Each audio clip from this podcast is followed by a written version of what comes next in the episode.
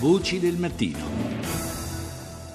Dedichiamo quest'ultimo segmento della puntata di oggi alla eh, strage di ieri, il terribile attentato che ha devastato il centro di Kabul. Cominciamo a parlarne con eh, Claudio Bertolotti, analista strategico per It's Time dell'Università Cattolica di Milano e ricercatore dell'ISPI. Buongiorno Bertolotti. Buongiorno a lei e a tutti gli ascoltatori.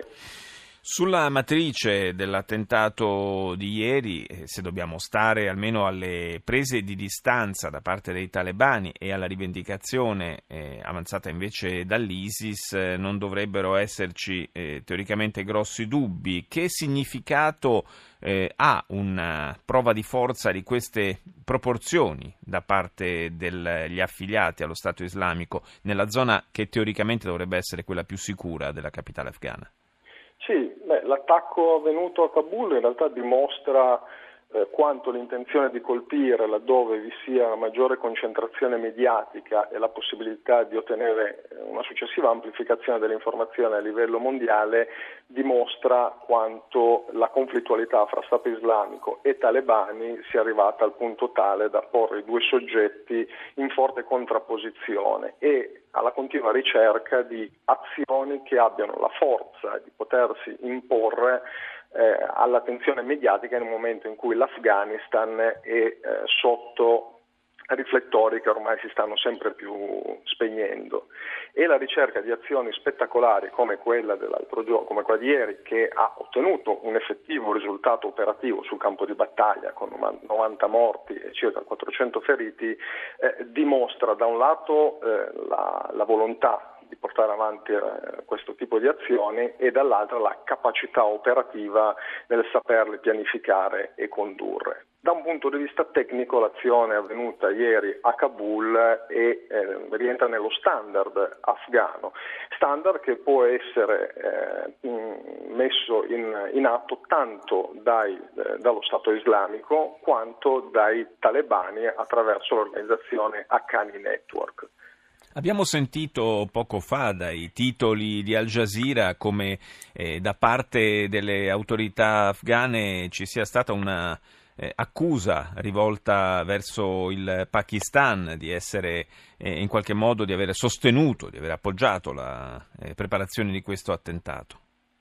Ma eh, questo rientra in una prassi comunicativa da parte delle, delle, del governo afghano. In genere si tende ad attribuire la responsabilità molto al Pakistan, spostando sul piano diplomatico eh, responsabilità che spesso mh, mm, si limitano a livello operativo, ma non si sa eh, trovare il collegamento diretto fra i due livelli. V'è da dire che il Pakistan ha in questo momento un ruolo ambiguo, ma ormai è un ruolo consolidato negli anni, eh, tra eh, il, la parte del mediatore e la parte di chi invece vuole mantenere l'Afghanistan a un livello di conflittualità almeno medio-medio-basso, così da poter giocare una parte importante nel tavolo negoziale al quale i talebani sono stati più volte invitati e che negli ultimi anni hanno dimostrato di eh, voler essere eh, interessati a eh, portare avanti una soluzione negoziale che porti poi a una sostanziale eh, forma di spartizione di potere.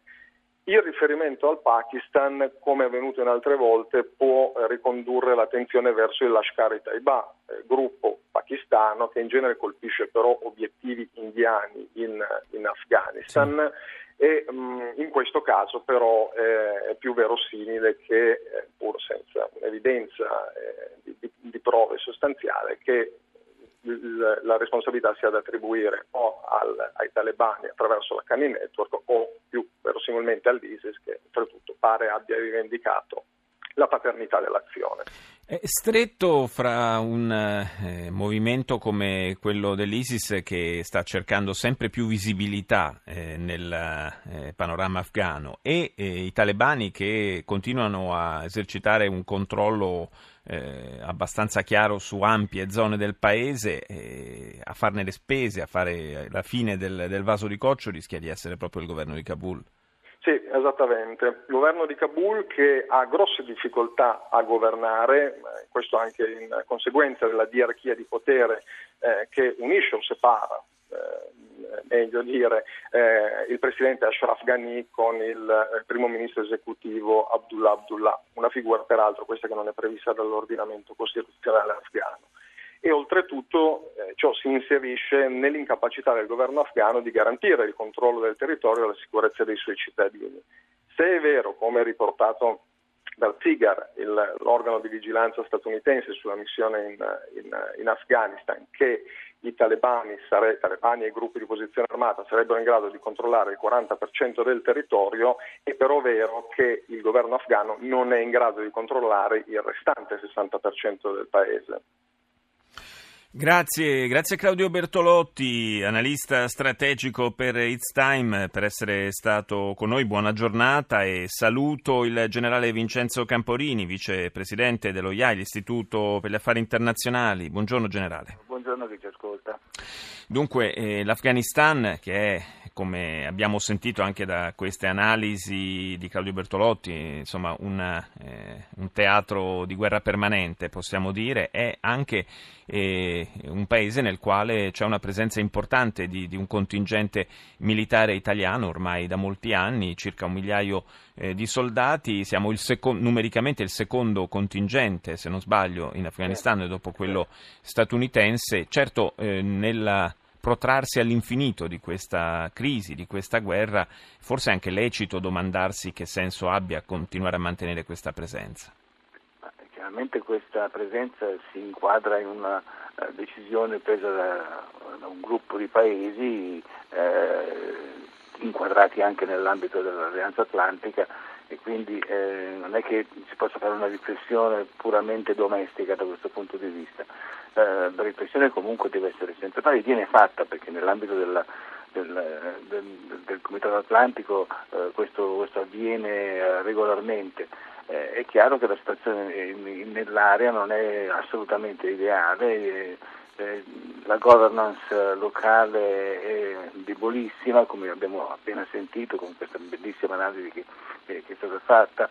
Eh, c'è un, c'è, c'è un, problema comunque di responsabilità della comunità internazionale nel cercare di far sì che la situazione non, non, non si deteriori ulteriormente. Noi questo, questo, dovere l'abbiamo sentito, lo, lo, realizziamo con una presenza importante di un eh, numero di addestratori che si, si trovano prevalentemente nell'area di di, di Herat, eh, quindi nell'area occidentale, quell'area che noi abbiamo controllato per parecchi anni, con sì. risultati direi molto buoni dal punto di vista del, anche del confronto con le altre aree.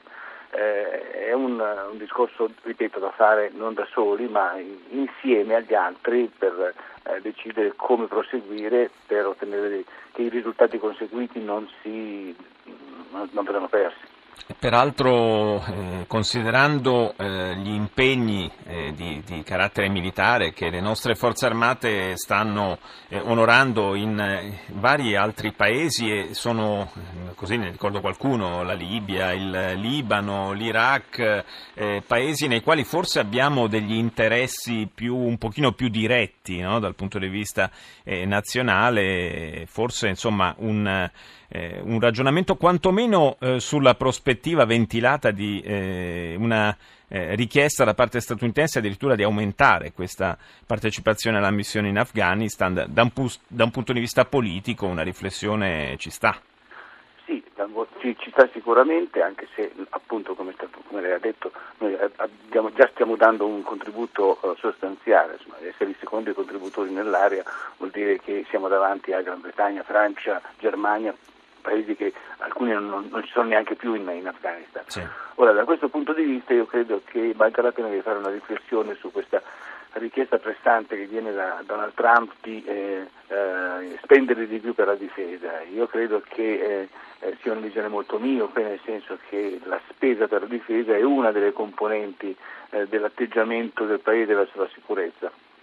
Se noi consideriamo quanto noi stiamo facendo sul terreno eh, nell'ambito della Nato per la Nato è chiaro che il, eh, il, nostro contributo concreto si somma a quello finanziario in modo tale che eh, si potrebbe tranquillamente rispedire al mittente la richiesta. Grazie, grazie al generale Vincenzo Camporini per essere stato con noi e buona giornata.